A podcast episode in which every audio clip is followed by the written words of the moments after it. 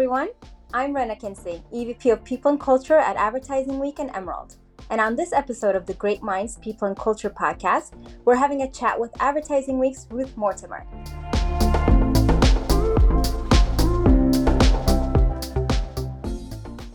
Ruth is the global president of Advertising Week. She's in charge with developing the brand's thought leadership agenda, global education business, and working with the global business directors to develop each region. Ruth is also a member of WACL, Women in Advertising and Communications Leadership, which is an organization of over 300 senior women from advertising, communications, and media on a mission to accelerate gender equality in the advertising industry. Welcome, Ruth. Hi there, Ren. I swear I'm not biased when I say I'm a huge fan of AW and even a bigger fan of you. So thank you so much for making the time today. Thank you so much for having me. Uh, I know you are incredibly busy preparing for Advertising Week New York, which is taking place October 16th through 19th. So, my first question, if we can just jump right in, is one month out from the event, I would love to have you walk us through a typical day in the life of an executive, Ruth Mortimer, from the moment you wake up to when you go to bed. Wow, I think that's a pretty tall order because I think one of the things I love most about Advertising Week and my particular job is that every day is really, really different. There aren't any that are the same, which is really good for me because I have a very, very low boredom threshold. So um, I always need new things to keep me busy. But essentially, I wake up every day and I have two kids. So I'm always trying to get them up. It's a scramble. I never have this done really well.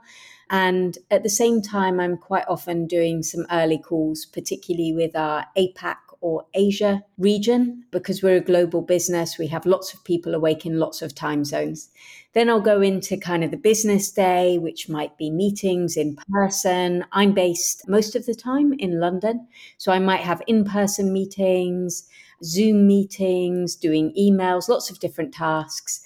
And then effectively, I'll end up quite often working the New York day, sometimes the LA day.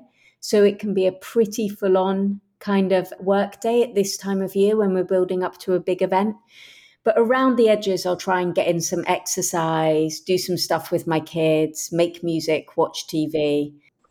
I love that. And you know, you mentioned being in a global environment in the UK, sometimes working LA zones, sometimes working New York zones, you have global events. How do you balance being strategic with functioning in a hybrid environment with all kinds of meetings and doing daily operational tasks as well as your regular day to day? I think anyone who says it's easy to balance strategic and tactical and kind of operational is probably lying.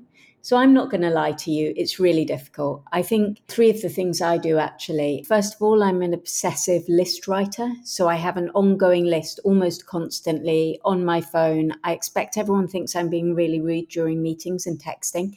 But often I'm making my lists, and I tend to split my lists each day into kind of three chunks. So, strategic tasks I need to get done, which might be something like input into the vision for Advertising Week Europe tactical, which might be something like write a synopsis for a partner roundtable at an event, and then kind of human or people tasks, which might be to follow up on something for one of the team, help somebody with something that's kind of blocking them at work. And I find keeping them in those three chunks means I can kind of get through the day without missing too many things aside from that, I really just I schedule real life meetings as much as possible in blocks because I find in this environment it's very hard to balance Zoom, particularly in multiple regions, with real life meetings. And then the last thing I'd say I do is try really hard to get better at delegating to people and empowering them to do things. I think this is one of the hardest things, particularly if you have a way you like to do things yourself. But that's something I'm always trying to get much better at. So people don't need me for everything. That's a really good point. And how are you reminding yourself to delegate so that you're not the one who's doing it all? And in a way, you're actually creating opportunities for your team to grow and do things to accelerate their growth as well. I think you have to be really mindful of it and try to be really intentional about it some of us find we've been successful because we are control freaks and we want to do things a certain way and we want to do it really well and we know how we want it done.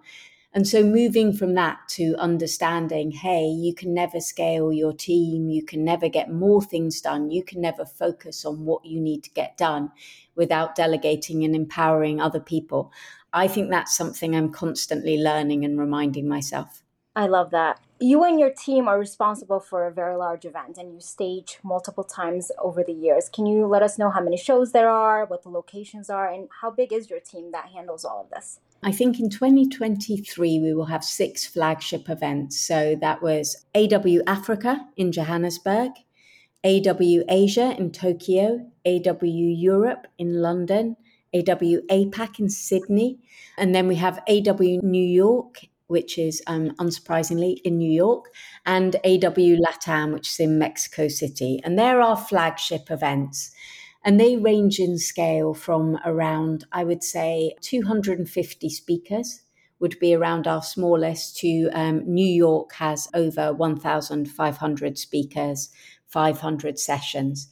So those are really pretty large scale events. And alongside that, we will do year round content. So whether it's podcasts, reports, smaller scale events focusing on niche areas. We did one this year on streaming, um, and we'll have another one on the future slightly later this year. So we have a big catalogue of things we do throughout the year. And I guess the thing that ties them all together, Ren, is that everything tries to bring together where business and culture meet. Because the idea is fundamentally, we want people to get better at their jobs by attending our shows, reading our reports, listening to our podcasts. We want them to take away something really practical, but people do that much better when they're entertained.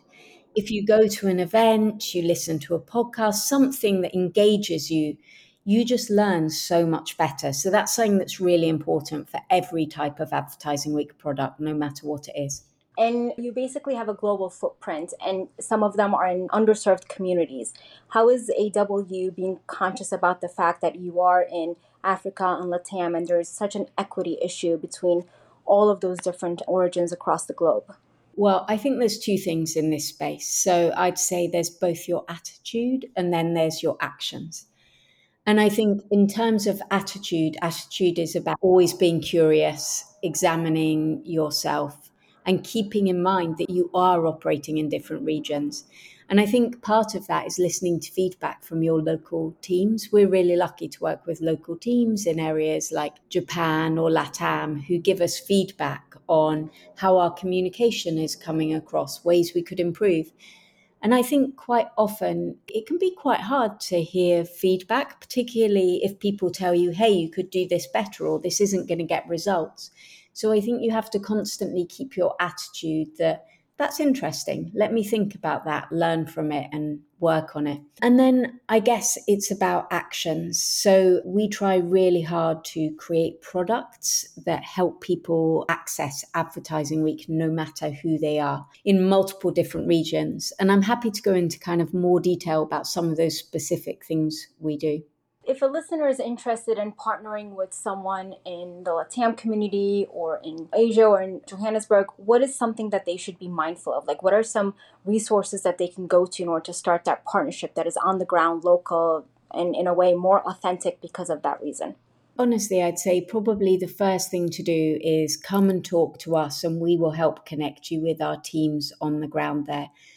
I think there are actually far many more commonalities between all our different regions, but some might be more progressive than others. For example, the US can be much more progressive on ideas around gender, for example, than some other areas. Or what people understand has a different meaning.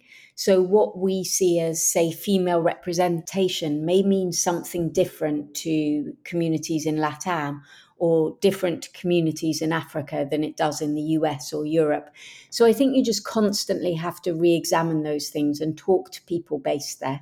I love the fact that you're inviting your listeners to come and talk to you and get some ideas because, as you know, there was a global DNI census that showed that recognition of industry efforts, but there's really no improvement on inclusion. I believe the statistic is that one in seven people would consider leaving the advertising industry due to a lack of diversity and inclusion, despite the fact that we've been talking about DNI for quite some time now, people are still feeling like they don't really belong. Why do you think this is?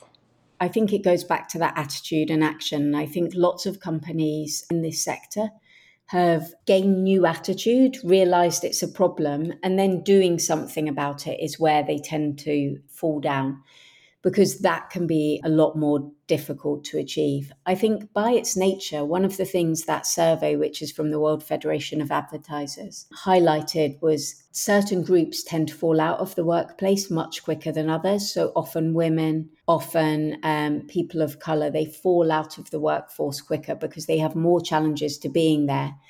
And then they are the first to kind of meet challenges in doing their job some of it is really logical when you look at how this industry works. Things like pitching, for example, late night, often during holidays, very last minute, that can really exclude people who have families, people who are single parents it stands to reason why it's just not very well suited for people to live a kind of more balanced life.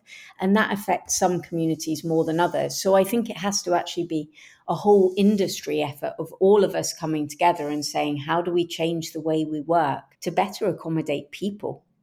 That's such a great point. I assume women is because of parenthood duties mostly fallen on women that they're at a disadvantage as far as advancing their careers or taking themselves out of the corporate space in totality.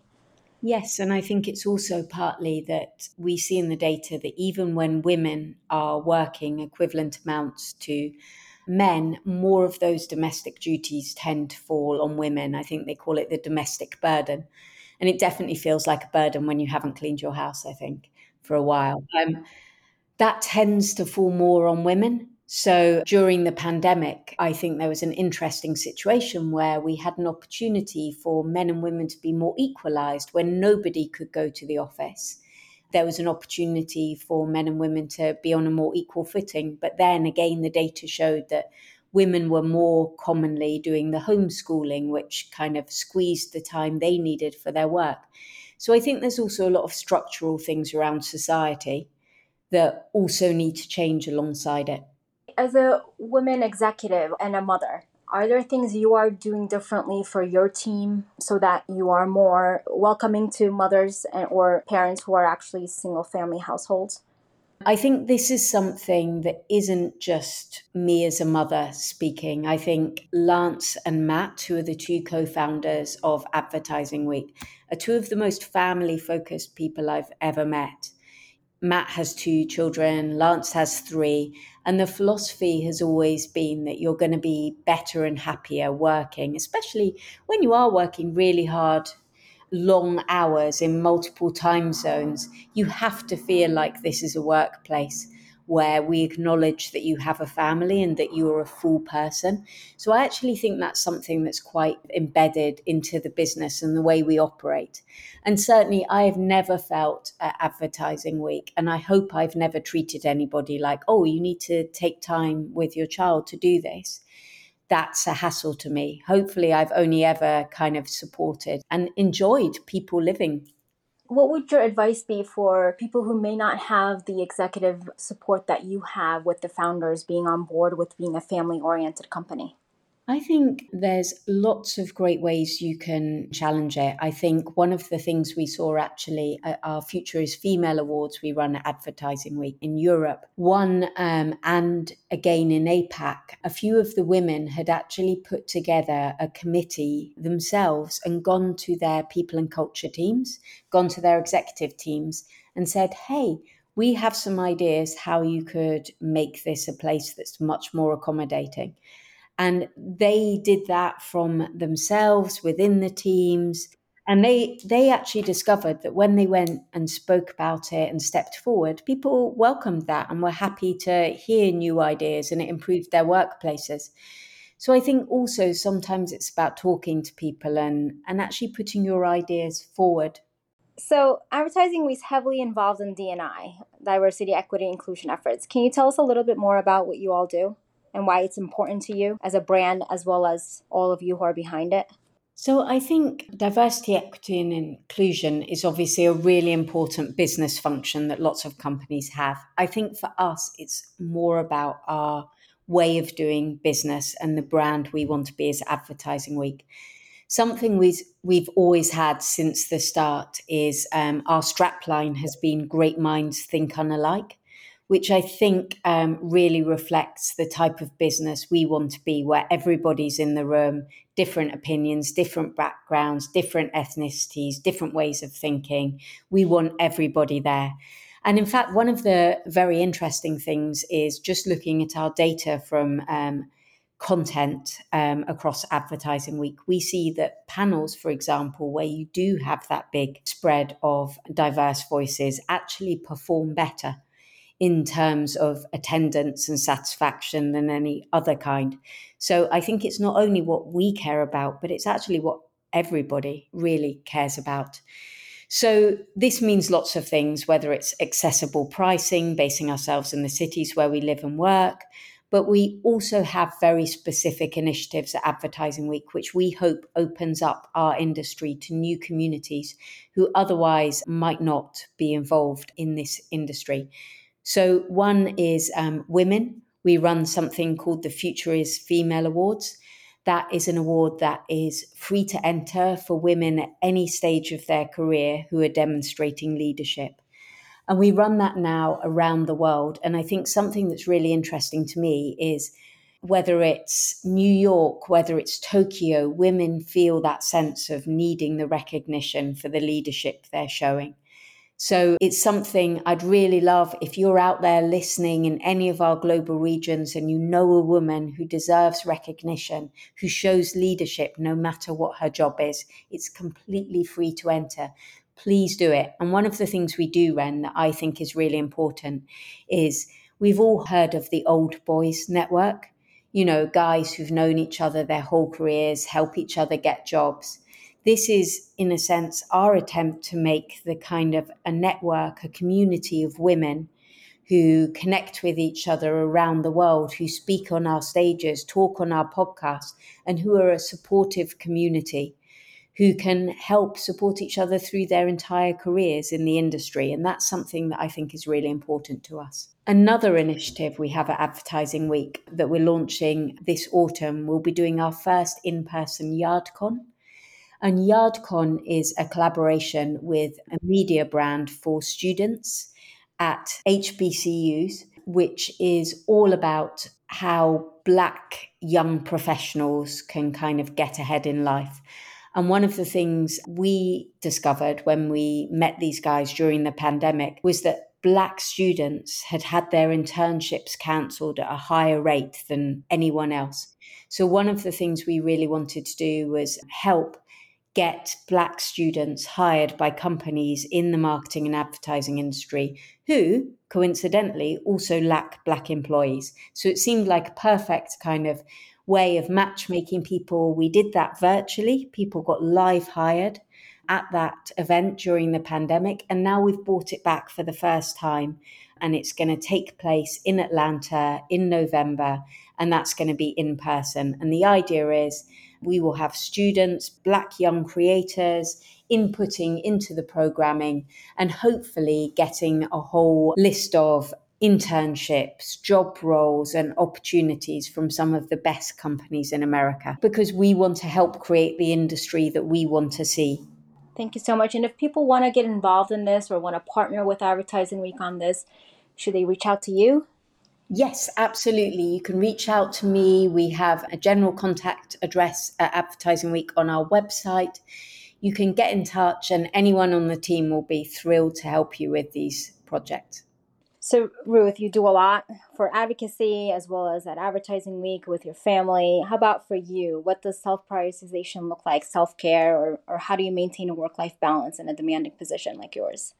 I have no work life balance at all. I don't think I understand what it means, and I don't think I'm ever going to get there in my lifetime. I can't even pretend. The people who say you can have it all, I think you're lying to us. There is no way a human being can sustain a successful career, great relationships with their children, great relationships with partners, you know, great friendships. It's just not possible. However, I do think you can choose for yourself the things that are really important to you in life and prioritize those, which I think is different from work life balance. So, one thing that I found really successful is having career coaching, being mentored, and actually having like counseling in your life so you understand who you are and what really matters to you. And I think things that help me get through the days, I really love. Um, I love exercise.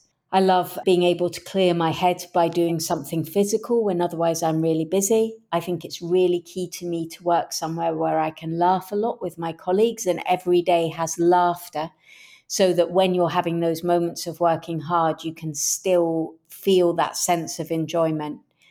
And I think it's less for me about work life balance and more like, do I have the right job that fits me as a person? Thank you so much for sharing that. And as our wrap up question, is there a memorable piece of advice in your career that you still turn to this day that you'd like to share with our listeners? I'm going to be really greedy, Ren, and give you three pieces of advice that may or may not be good, but our listeners can give us feedback. So the first one is I had a really great experience when um, when I came back from having my first child. I, I felt very very anxious about it as a woman in the workplace, and one of the things that happened was a male boss of mine actually at the time said, "God, I think." You've come back to work. You really have so much perspective on what we're doing, but you know the job really well. This is such a unique position. This is so valuable and this is not how I would have described it at all. I would have said, you know, I'm feeling insecure and worried and anxious. And do I have, you know, do I have sick in my hair? That's where I really am. But I took what he said and I thought about it. And then someone asked me how it was going. And I effectively repeated what he said. And they were like, God, I was going to say that about you too. It's so valuable having you back. And the more people I said this to, the more people agreed with me. And then I got promoted.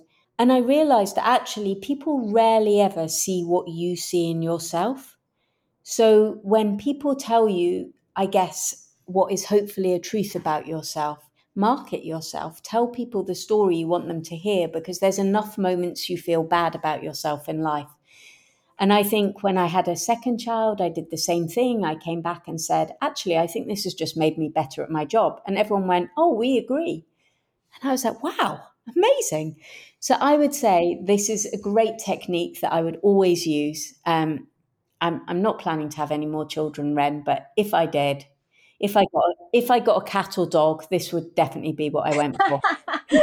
My second piece of advice is it's okay to feel uncomfortable.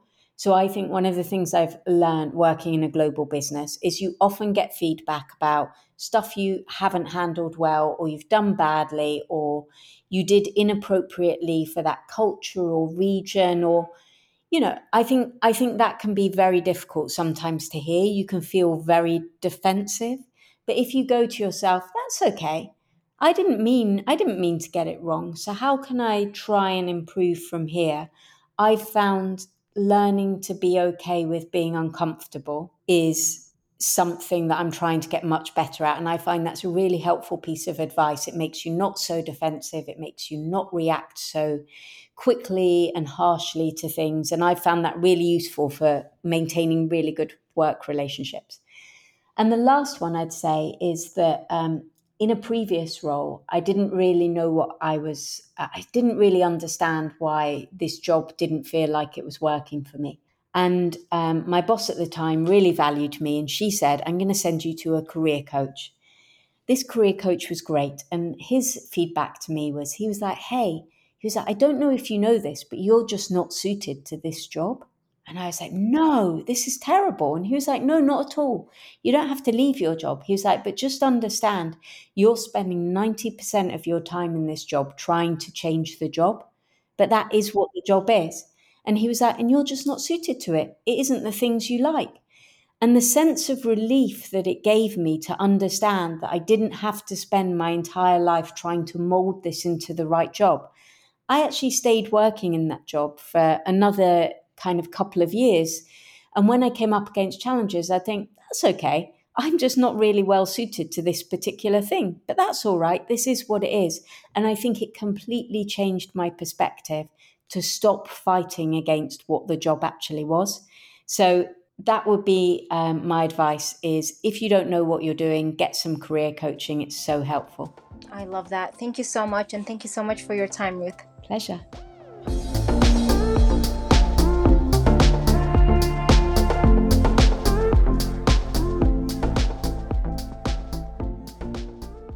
thank you for listening.